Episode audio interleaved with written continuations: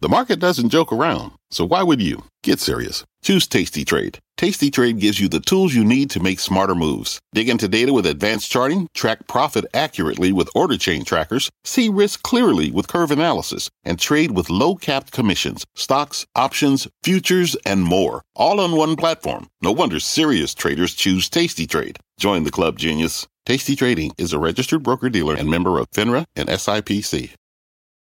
I'm Julia Boorstin, and you're listening to CNBC's Tech Check. Our show is live weekdays at 11 a.m. Eastern. Listen in. Good Friday morning. Welcome to Tech Check. I'm Carl Quintanilla with Jon Fortt and Deirdre Bosa. Today, growth stocks rebounding as investors weigh this relatively strong jobs number. Got the S&P working on five straight gains. We'll talk about how it's impacting expectations for rates and tech this hour. And then a closer look at FANG, specifically on this strong week. Have we seen a bottom for names like Apple and Alphabet? And how will we know? Finally, call it deja vu, the latest on the meme trade and why Musk's deal for Twitter is, quote, in. Deja vu all over again. We're going to kick off today's feed with that growth rally. Investors weighing the likelihood of more rate hikes ahead given today's better than expected jobs number. Tech stocks, they did take a leg lower at the open. Uh, we are seeing them move higher just over the last hour. Cathie Wood's ARK Innovation Fund, take a look. Now up 2%. Dom Chu joins us with more on the action. Dom, walk us through this. That hotter than expected number wasn't supposed to be a good thing because it means more rate hikes. So the initial thought was that exactly because we saw 10-year yields move up to that 307, 309 range. We're covering, we're, we're currently hovering just around there right now. This idea, if you have a hotter jobs number, inflation is still part of the story. Interest rates go higher. That means valuations should theoretically be lower. We did see that in the beginning, but to your point, in just the last hour or so, we've seen a bid come to the markets, especially in some of those tech stocks. Now, if you take a look at this through the lens of ETFs, we'll look at the QQQ, that particular ETF that we just showed you. It was going to show you that we were just around near the 50 day average price that we had for that particular ETF. So if we're kind of bumping up against there now, some of the stocks that matter the most to the marketplace are actually now trading above their respective 50 day average prices on a rolling basis. That kind of nearer term trend line that we've seen could be a good sign, maybe in the future if these things do hold up. But Apple and Alphabet are both solidly, at least in this particular area here, trading above this latest move higher, their 50 day average prices. So keep an eye on those two. As for Microsoft, Amazon and Tesla, they are with this latest leg higher today, now trading above their respective 50 day average prices, albeit not by as much as Apple and Alphabet are. So keep an eye on Microsoft, Alphabet, Amazon, Tesla, Apple, those mega cap stocks are trying to make a move above some technical levels here. As for the stocks in the NASDAQ 100 that have done some of the biggest upside moves over the course of the last couple of months here, we looked at all the index members that have hit their 52 week lows or worse in just since the beginning of June. And these stocks are among those tech related ones that have kind of come up the best. Datadog, DocuSign, and Micron, each of those stocks in this kind of leg higher that we've seen is up anywhere from 14 to 30% above their respective lows. So as we talk about this idea of interest rates going higher, crushing valuations, there are some stocks out there, Carl, Deirdre, Jon, that are seeing some at least buying pickup despite the fact that interest rates are going higher, guys. Uh, Dom, great setup. I'm glad you mentioned Micron too, because our next guest does see some big opportunities in auto and EV chip suppliers. Also bullish on some certain enterprise software names. Joining us this morning, Goldman Sachs Asset Management Portfolio Manager Brook Dane. Brook, it's great to have you with us. Thanks for the time today. Oh, thanks for having me on. It's a pleasure. I got to get you guys uh, showing GTEK as the, the ticker on the front scroller there instead of uh, some of our competition from the ETF side. But it's great to be here this morning. Thanks for the time. Well, well I'll tell the booth. Uh, I'm curious. Um, talk to me about autos and EV chips because uh, to some degree the street is still reeling from uh, the Micron and GM guidance. Yeah, sure. I, you know, when we look at the outlook for semis broadly, you know, full disclosure, we do think there's weakness out there in certain pot, parts of the market. So, PCs and some handset related stuff, you are seeing um, some weakness in those areas. But we actually think the EV build and what's happening on the auto side is uh, very supportive to some of the vendors, especially those names that are taking share out there. So, you know, from our fundamental view, what we're really trying to do is understand which companies we think have opportunities to grow their business to drive margins higher and and we think there's a couple names out there in the semi space that are specifically levered to that that can do really well over the next year. So a, right. name I point you to is On Semiconductor, where you know we think this one um, is really set up nicely for the next while. Um, it's got a new management team. It's focused on moving out of the commodity parts of its business and moving into higher value, higher gross margin pieces of the business. And, and we think the market's not reflecting that yet. So we really right. like that name. Uh, you mentioned KLA as well. Does that mean that if we get more headlines about trimming capex here and there, that semicap holds in?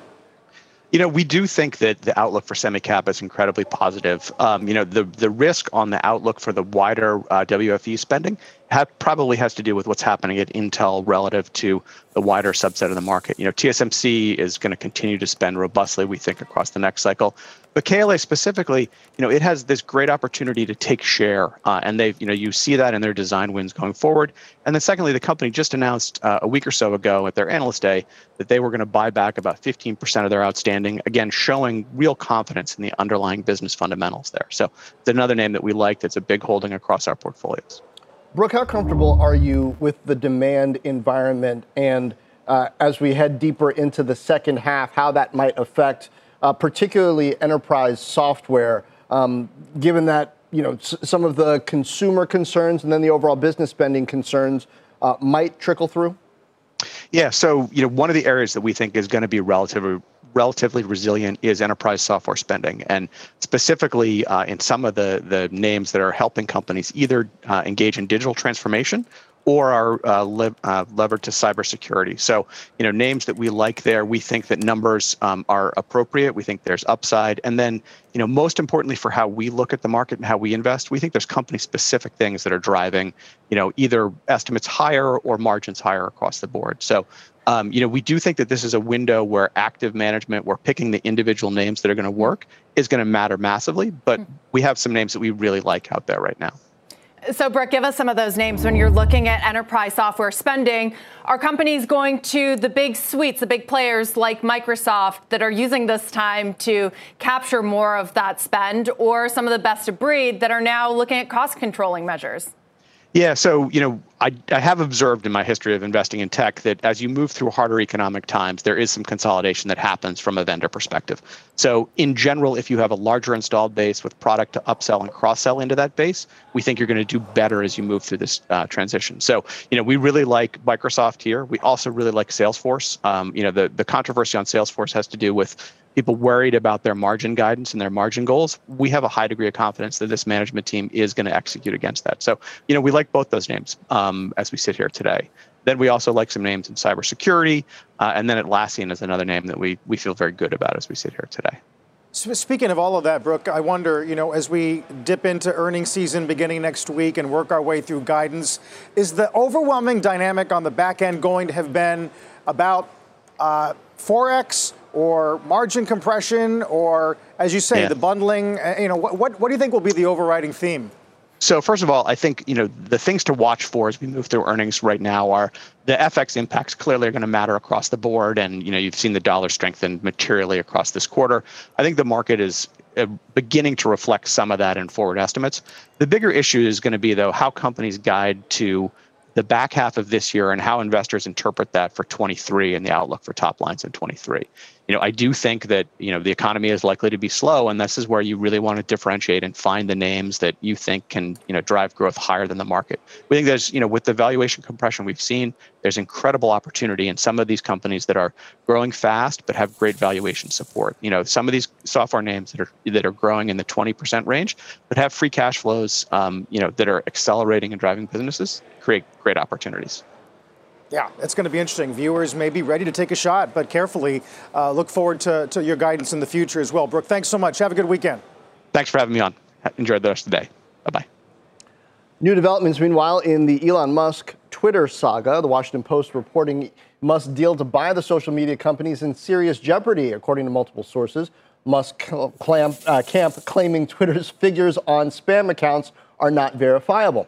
Now, for context, it's been just a little under two months since Musk tweeted that the deal was, quote, on hold, but he does have a signed legal agreement with Twitter to buy the company, and it's not contingent on any bot math. Some are calling this move an attempt to bring down the price that he'll have to pay for Twitter, negotiate in public. Twitter shares have fallen almost 20% since Musk announced his plans to buy the company, and the market, uh, of course, has uh, fallen apart quite a bit since then, too. So it's not just Twitter. Investors not confident this deal gets done. Uh, 54.20 a share was supposed to be the price originally. It's at about 37.24 right now. With all of that, Julia Boorstin back with us from Sun Valley, where Musk is supposed to speak tomorrow. This is like a bad joke. Uh, it's like when the dog is chasing the car. What happens if it catches it? Well, Musk is here. He arrived last night. He snuck past the cameras. We didn't get any video of him, but we did see Twitter CEO Parag Agrawal. He's here along with Twitter CFO Ned Segal. They didn't want to talk to us on camera, but of course, the big question here is what is their conversation going to be with Elon Musk with this big question about whether Musk is trying to maybe negotiate a lower price, which of course the, the Twitter board does not want to let him do. They want to hold him to that 54.20 price tag and make him buy this company as promised, even though the stock has declined so dramatically. Yeah, you know, Julia, I'm sure the board would like him to pay that price that he first offered, but what choice do they have here? I mean, this threatens to just drag on and on and on through the courts. Um, but does the board at some point maybe reconsider, go back and negotiate a new deal? Because has it become evident through all of this that the most valuable part of the company of Twitter is actually the prospect of Musk buying it?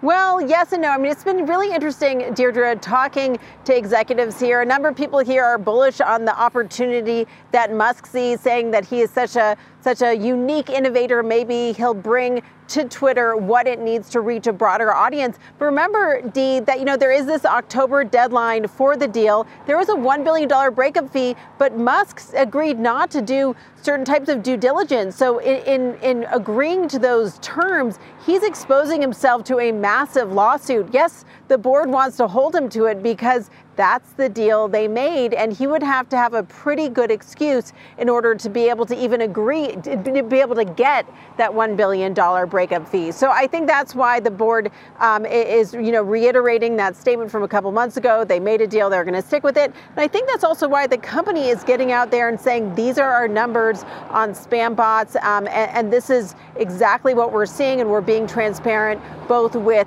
the press and also with Musk about that. So um, it'll be interesting to see what happens in the next couple months. October is that deadline, um, and in the meantime, it must be you know a real cloud over the opportunity to keep innovating. Obviously, Twitter is trying to go forward with business as usual, but we did report that they um, they laid off about 30% of their recruiting staff, which makes sense if you're not going to be doing a lot of hiring, um, as many in Silicon Valley are not doing right? If you're not going to be doing a lot of hiring, doesn't make sense to have quite as many people working on recruiting. Julia, I got to hand it to Twitter's board throughout this whole thing, though, because they have played their poker hand masterfully. He's like, 54.20 a share, final offer, you know, and they're like, eh, okay. And he's like, well, actually, I'd like to pay less. And they're like, no, 54.20 a share actually sounds great. Show me, give me the fire hose, show me all the data. They're like, eh, he's like, give it to me. And they give it to him. And he's like, uh, okay. Well, I still think there's a bot problem. Well, he knew there was a bot problem to begin with. That's what he promised to fix.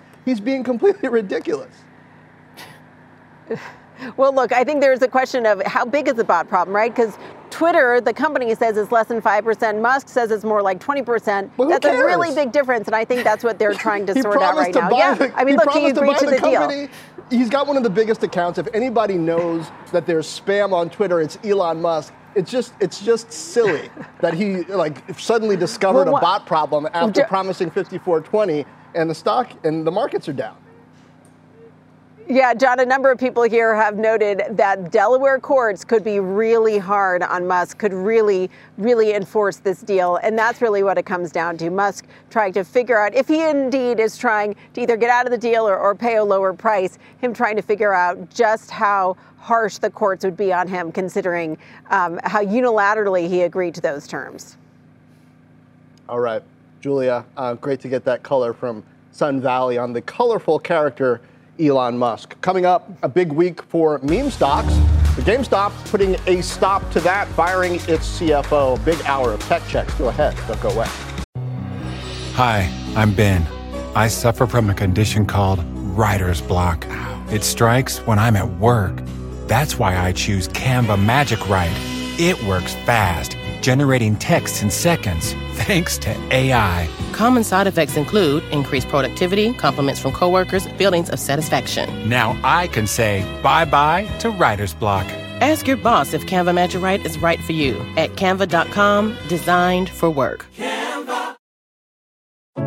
What does it mean to be rich? Maybe it's less about reaching a magic number and more about discovering the magic in life. At Edward Jones, our dedicated financial advisors are the people you can count on for financial strategies that help support a life you love. Because the key to being rich is knowing what counts. Learn more about our comprehensive approach to planning at edwardjones.com slash find your rich. Edward Jones, member SIPC. Got check on meme stocks. Names like AMC, Revlon, and GameStop. They were up big on the week as life comes back into some of the momentum parts of the market. But GameStop today it's erasing some of those gains. The company firing its CFO, Chairman Ryan Cohen, reportedly pushing him out for being too hands off. Remember, this is the CFO that Cohen hired from Amazon just a year ago as part of that turnaround plan. So now we're turning around the turnaround. The company also laying off employees across several other departments, saying that they're cutting costs to get to profitability after making more than 600 corporate hires over the last year and a half. Jon, I'll, I'll quote you from the beginning of the show. It's ridiculous. we could just keep playing that over and over, I guess, or keep saying it. Turning now to fintech.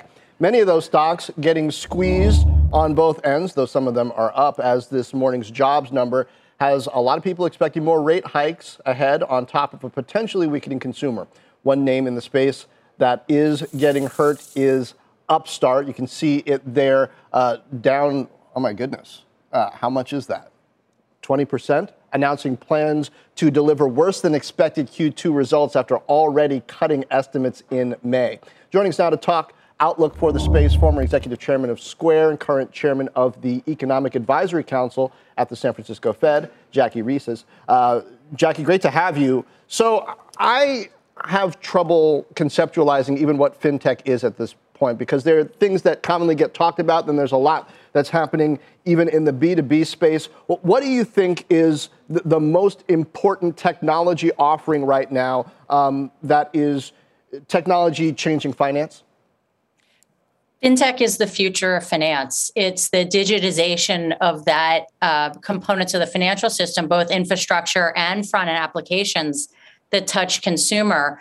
Uh, but the lines between what traditional uh, banking is and what fintech is have absolutely blurred now that core money movement has become far more digital than it ever was 10 years ago. I mean, we think about mobile payments, they happen every day, every second and they're an ordinary course part of your day-to-day transaction and so the blurring of what finance is and what fintech is um, really makes it hard to define that uh, separate from core banking right and but there are realities setting in we're looking at one of them right now in the upstarts chart you can look at Robinhood over the past year. Uh, it, it's the future, but how far out is that future and what stages is it going to move in? As we look at today's jobs report, uh, that continuing to run strong and expectations that interest rates are going higher. Uh, how does that impact the, the fintech space and the value of it? Yeah, you know, there's an interesting uh, difference in the market, though, that I would point out. And there's a bifurcation between infrastructure and front end features. Back end infrastructure stocks over the last year have really performed much better than those of the high flyers of the front end of the tech market. So I'm talking about companies like networks, acquiring, core money movement, and software. They fared much better than more product led companies. And so the market is distinguishing between networks and scale and those of some of these single product type companies, which have really fallen 70, 90% uh, since last November when we really started to see the tip of the spear changes in inflation numbers. Hey, Jackie, I wonder, do you think uh, if we truly are working our way into a difficult uh, macro world for the next couple of years, that legacy financials' interest in investing in cutting edge fintech gets tempered at all just because they've got their so much on their plate already? I don't think so. If anything, I think what fintech has done for the financial system, because if you step back, financial systems are one of the biggest industries in the United States, but unfortunately, most of the market cap of public finance stocks are over 50 years old. And so you've got a lot of legacy infrastructure that needs to be replaced.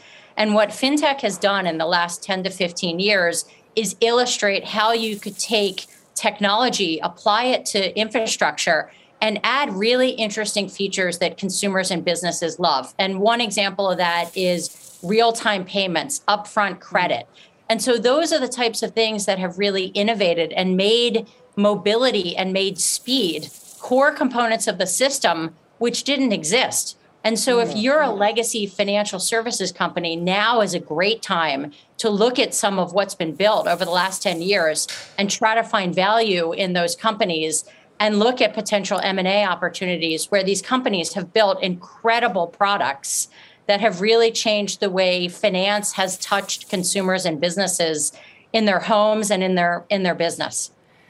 Hey, Jackie, good morning. It's Deirdre. It's great to see you. Um, I want to believe that the system is getting more efficient, better. But I wonder if there's kind of a hard lesson we've learned over the last few months with crypto and DeFi or decentralized finance. They all promised a better, more efficient way of doing things, but it turns out that they can actually be the same or worse. Even take something like buy now, pay later. There was so much excitement, supposed to be better than credit cards, but people are still ending up in debt. So I wonder are these new systems? Even ACH, are they going to be as secure, or the promise is sort of still in the distance for a lot of them? Well, um, I think a lot of these features um, have really changed the way consumers interact with finance. And so I think of Buy Now, Pay Later as a great example where it's another tender type, it's another way to add flexibility for consumers to pay.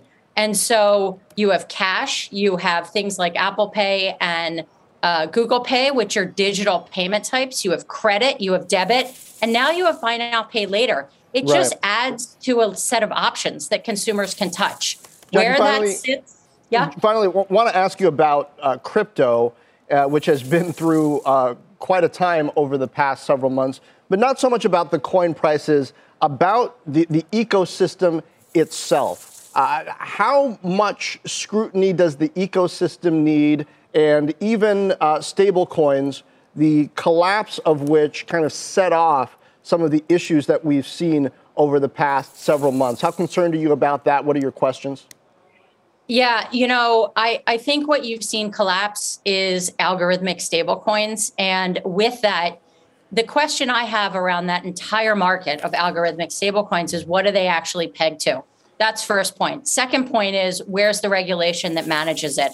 And the crypto industry has been crying for regulation to create clarity around the jurisdiction that regulates them, and then a whole bunch of rules that help manage uh, the stability of the system. They have been screaming for that to the regulators because it will provide consumer stability and um, trust in the system that is sorely missing today. And I think the crisis you're seeing around algorithmic stablecoins is a perfect example of that because there's no regulated system that helps manage both the onboarding of money into that system as well as the disposition and liquidation of some of these companies when they're facing liquidity crises in the market like you've seen in the last month. And so, you know, I think what you're seeing is a shaking out in the crypto market and hopefully in the not too distant future you'll see more regulatory uh, guidance provided by multiple jurisdictions of the US government. Yep, many people hoping for that. Jackie, thanks. Jackie Reses. Speaking of crypto, is it a risk to financial markets? We got some comments from Brainard about that very subject today. And don't miss the CTO of Tether, the world's largest stablecoin, talking risk, regulation, and balance sheet in just a moment. Stay with us.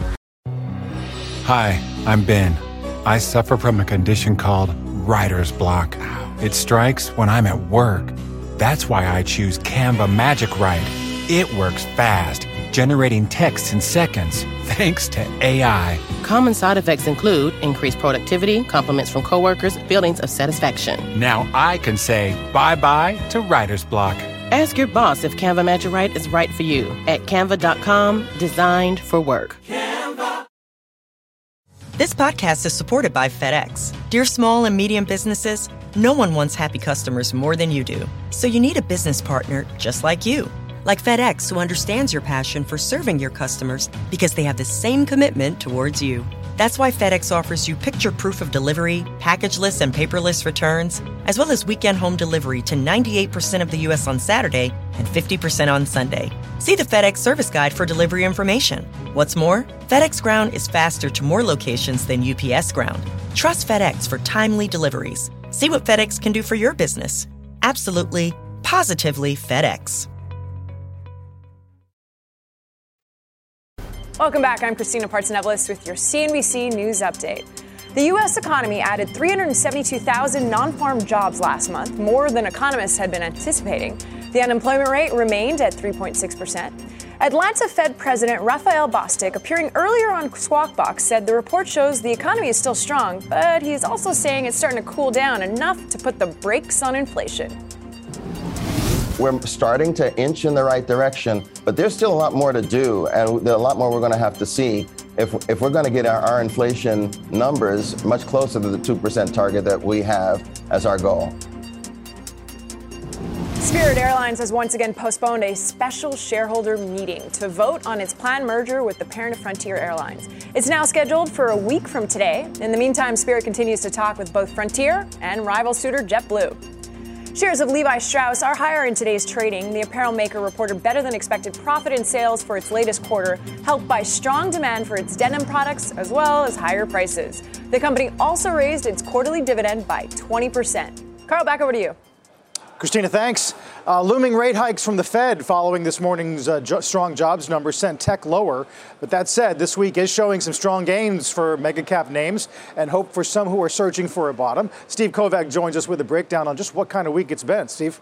Yeah, hey there, Carl. Let's hit those names first and uh, talk about how they're performing so far this week. You got Alphabet up about 8%. Amazon up about 4%, Apple almost 5%, Netflix almost 2%. By the way, those are those are performing better than they have since late June. And then we have Meta up more than 5% for, uh, and it's on pace for its best week since April 29th. Now, as the, that sell off continued through the spring, people were looking at these names hitting their bottom as a signal that the rest of the market has bottomed as well. So now the question is, are we there? But we're getting so many mixed signals for all these names. Uh, analysts cutting price targets this week for Apple, Netflix, and Alphabet. By the way, some negative headlines for a lot of these names the EU passing the Digital Markets Act and the Digital Service Act, both of which will impact profits from companies like Apple, Meta, and Alphabet and Amazon. And that those laws are expected to go into effect next spring. And it's especially going to hurt the app stores from Google and Apple. And meanwhile, there's uh, some optimism, though, about smartphone and PC demand after we got Samsung earnings earlier this week. And Morgan Stanley analysts are also pretty optimistic about China, noting all Apple stores in the country are now open after those COVID lockdowns, and those openings will also benefit names like Dell and HP as China comes out of the COVID restrictions. Meanwhile, Cramer was saying on Mad Money that IT spending is strong for the tech companies. So even if we see weakening demand in the consumer, it might still be strong there in the enterprise. Jon, I'll send it back to you. Yeah, we'll see. We'll see what the guidance looks like in this next cycle, particularly. Meanwhile, dueling calls, thanks, Steve, on Wall Street this morning over Microsoft. Speaking of, Deutsche Bank calling it the best software name in the coverage universe, saying Microsoft is strongest in value creation, capture, and sustainable returns. On the other side of the argument is Piper Sandler, cutting estimates, saying a strong dollar is going to hit the company's growth and spending, all tied to high inflation and recession fears. Of course, 95% of analysts have the name at a buy, no sells at all across Wall Street, D, um, that, that in a way, in and of itself, is concerning, but we're still early in a summer that so many strategists have said is going to be choppy. Yeah, you know, it's been a while, guys, since we talked about antitrust risk, and we rarely talk about it when it comes to Microsoft, anyways. But David Sacks kind of brought up this idea when we talked to him yesterday. And I know that all of us have been pulling on this thread of bundling and what happens when some of the smaller players have to cut costs. Microsoft can go in and get more of the market. I wonder if that becomes more of an issue in the weeks and months ahead as maybe you see some of the snowflakes, the Oktas, the Zooms, the DocuSigns struggle, Carl. Uh, there's that, uh, and then of course there's the ongoing question about. Uh, you mentioned reg risk, M&A. What happens to Activision? Uh, are some of these regulatory uh, probes, especially in the UK, just this week, Jon? Is that the beginning of something bigger? And what, where would they turn if, in fact, that they if they hit a dead end on that front? Yeah. Yeah, it's so interesting in that um, the, the legal risk, the regulatory risk, doesn't really seem to have hit big tech as much. As much as we talk about it, it's mm-hmm. almost a non issue. The, the stock that I can think of that's probably been affected the most by all that in recent years is Zoom not being able to buy Five9. How different would that story be if they had been able to pick up that company? To me, that was a close call with huge consequences and not a big company. Huge consequences that are really coming to light now, right, Jon? I mean, uh, it could have transformed itself into what many are looking for this unified communications platform, made this shift. Um, but here we are. Anyways, guys, we're going to get a check on Bitcoin. It's headed for its best week since October. Don't miss a check on the crypto ecosystem. We're going to have the CTO of Tether, the company behind the biggest stablecoin in the world. That is up next as Bitcoin nears 22K. Got some strong words on crypto coming from Fed Vice Chair Lael Brainard this morning. Steve Liesman's got more on that. Steve? Hey, good morning. Yeah, Fed Governor Lael Brainard saying the recent turmoil in the crypto space shows the need for strong regulation, noting that contrary to how some of those instruments were promoted, they behave just like conventional speculative assets. He said the crypto financial system turns out to be susceptible to the same risks that are all too familiar from traditional finance, such as leverage, settlement, opacity, and maturity and liquidity transformation. Brainard didn't couch her words in citing risks that are common to new financial products like crypto. She said they include runs, fire sales, deleveraging, and contagion, along with fraud, manipulation, and evasion. Brainard said a main concern is protecting retail investors, along with guarding against spillovers of crypto into the regulated financial system. And she singled out stablecoins as an area needing special focus from officials. So far, Brainard said she had not seen the turmoil in the market spill over into the broader financial system, but said the Fed was watching all of that very carefully. Her remarks differ somewhat from those of Fed Governor Chris Waller, who yesterday suggested the crypto market seemed to take care of itself, rewarding those companies and products that were transparent and punishing those with poor collateral and opaque financials. Deirdre? Steve, thank you very much for that, Steve Liesman. And as you heard from him, lawmakers and consumers alike, they are worried about the state of the $160 billion stablecoin ecosystem following the collapse of Terra earlier this spring. Tether has been able to hang on despite hedge fund shorts, questions around its reserve holdings, and growing competition from the likes of Circle's USD coin. Joining us now, Tether Chief Technology Officer Paolo Ardoino. Paolo, it's great to have you back. The last time we spoke was nearly a year ago. That was a wide ranging live stream that did get some attention. Uh, there have been no shortage of skeptics. Today, though, you do remain solvent. You've met redemptions. You're reducing commercial paper holdings. Let's start broad, though. What exactly tethers your token to the US dollar? So, um, our token, USDT, uh, was the first stablecoin invented in 2014. So, Tether is the company uh, behind the uh, biggest stablecoin in the market, USDT. It created it in 2014. It is um, the biggest stablecoin by market cap, but also um, is the biggest stablecoin by daily volume. So uh, while uh, we are uh, we have reduced our market cap in the past weeks, the um, we still lead by far in terms of uh, of daily volume, with volumes that average from 60 billion per day to 120 billion per day. Uh, Paolo, with all due respect, that was not my question. What tethers your token to the U.S. dollar? Oh, all right. Sorry um, you know, Italian. Um, um, basically, uh, the most important characteristic of um, um, of a stable coin is its reserves. So, um, in case of Tether, we have a strong liquid portfolio of reserves that are that are including U.S. Treasury bills, as uh, you mentioned. We have reduced dramatically the uh, widely spoken uh, commercial papers from around 30 billion was uh, mid last year, around the time we spoke, to uh, 8.4 billion at the end of uh, June uh, 2022 and will be around 3.4 billion 3.5 billion mm-hmm. by the end of July this year. So the most important thing when you are running a stable coin and you want to, to be tethered to the to the underlying national currency, mm-hmm. that in this case is the, the dollar, is the um, is having instruments in your portfolio that track um, the uh, the underlying currency, and right. of course you have to have the right type of reserves. As we have seen with um, with U.S. Treasuries, we were able to fulfill around uh, seven billion dollars in redemptions in 48 hours, 10 billion in, in one week, and around uh, 20 billion in uh, one month. Paolo, thank you for that clarification because um, I think what you explained there is that Tether is not literally pegged to the dollar. As the name and marketing suggest, it's pegged to your portfolio of assets, and that worth is determined by what the market believes, which isn't always stable and isn't always a dollar. It went as low as 96 cents earlier this year. Um, so that may not be obvious to everyone. Thank you. Let's move on to those reserves. As you said, you're reducing the amount of commercial paper. You ultimately want to get that to zero. Have you ever used commercial paper holdings as collateral? No. You've never used, have you ever used treasuries as collateral? Not at all. And do you have an outside management firm that manages treasury bills and commercial paper and your reserves? Sorry, can you repeat that question again? Does an outside firm manage your oh. holdings of reserves of commercial paper, treasury bills, et cetera? No, we have um, um, a really good team uh, internally uh, of risk management uh, and uh, uh, asset manager uh, that have um, years of experience in managing these type of portfolios.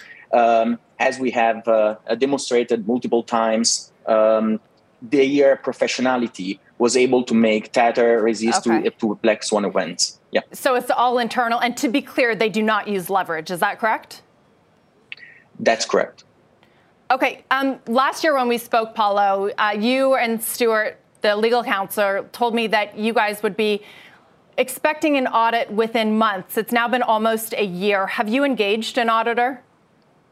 Yes. So the auditing process has started, and we are also looking to other potential auditors while we complete or we keep going through the auditing process. So uh, we have been asked many times why our we are not getting audited by a top fir- uh, four firm. Uh, we have been engaging with few of them, and the reality of things is that we are turning to a top 12 firm because they are um, they are kind of afraid of the cryptocurrency market. Um, and they are waiting on the sidelines to see what regulations will say that Sorry, stablecoin who, should who's do. The, who's afraid of the crypto market? The big four?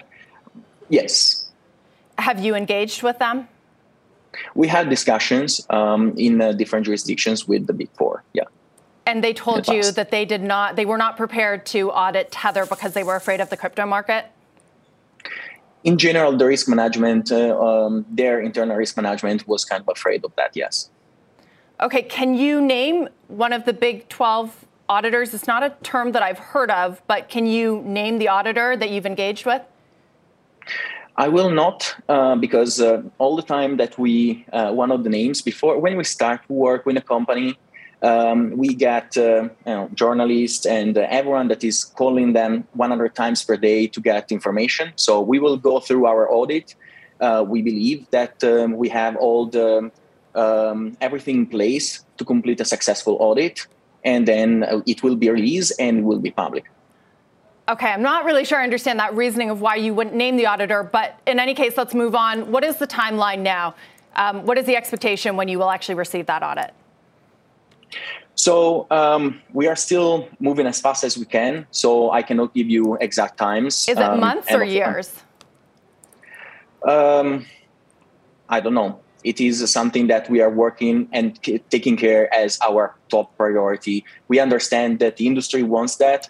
Um, mm-hmm. The uh, the other stablecoins are struggling as well, from what I understand. Maybe you have more deeper information on that side, but it's something that uh, we do really care about.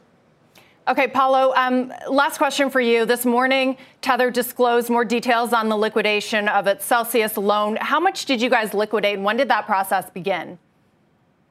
So the process, um, I don't recall the exact time in the date, but uh, the market was in Roughly? really turmoil.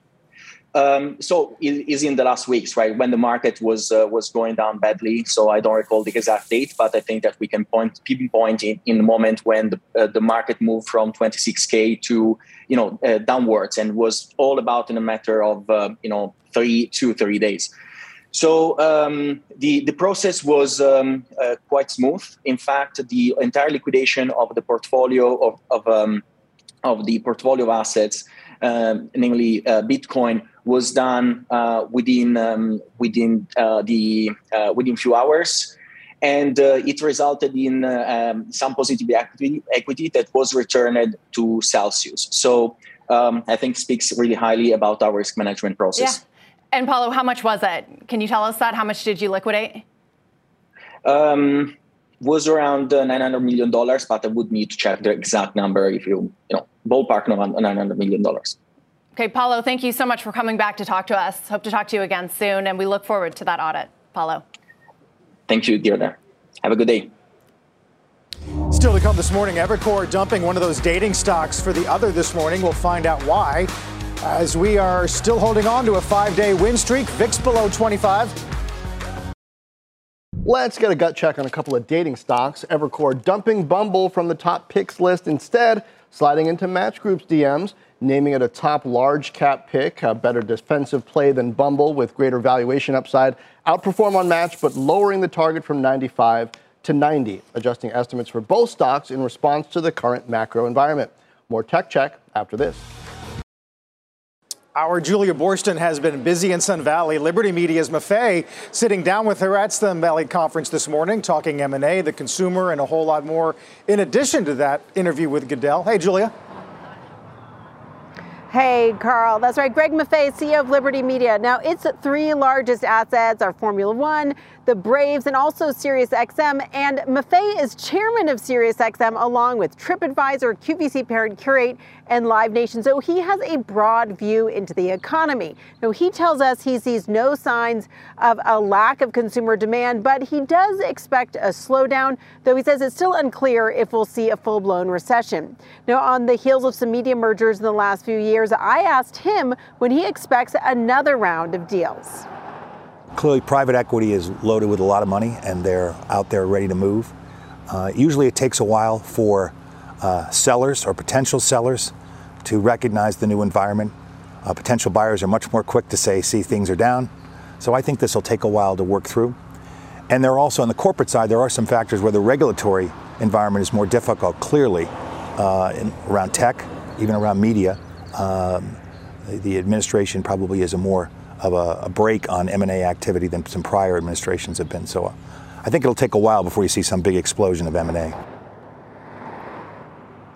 One asset that's seen massive growth is Formula One. It is closing a three year deal, reportedly for up to $90 million a year with ESPN. That's after last year's Formula One was the most watched year on record, with viewership up 54% from 2020. It definitely feels like we're on the, uh, you know, have a tailwind, uh, if not on a rocket ship. So many factors, you know, uh, Netflix, Drive to Survive has clearly been a boost, but opening up social media, um, having more races here in the United States. Uh, we had Miami in the spring, we've announced Las Vegas for next fall, uh, uh, as well as the strength of Austin. Uh, you know, the fact we've had great racing on the track, the fact that the ecosystem is healthier, really the business is hitting on all cylinders. We also heard a lot about the demand for live sports from NFL Commissioner Roger Goodell, as well as Live Nation CEO Michael Rapino. You can find more from all of my interviews here in Sun Valley on CNBC.com, including those other two as well. Guys? Uh, Julie, I wonder what you found more interesting uh, Goodell's open mindedness towards streaming or his uh, comments more about the ad market right now? Well, look, I think there's there's this mixed view on what's going on in the economy. On one hand, you have technology continuing to unlock all these opportunities, such as that streaming opportunity for Goodell and NFL. And remember, as the NFL looks to expand more globally, the fact that you have the likes of Apple uh, and even Amazon and YouTube, which are other potential bidders for some of those rights, those are truly global players. And on the other hand, they're seeing some cautiousness around the ad market. But when it comes to advertising, live sports in particular are expected to be the thing that is most resilient because there's just so much demand for those audiences that have to watch in real time. Yeah. Julia, thanks. Great stuff from out there. Quick programming note as we head to break. Don't miss CNBC's Evolve Global Summit this Wednesday, where we will talk about the future of work tech, and more with CEOs from across industries.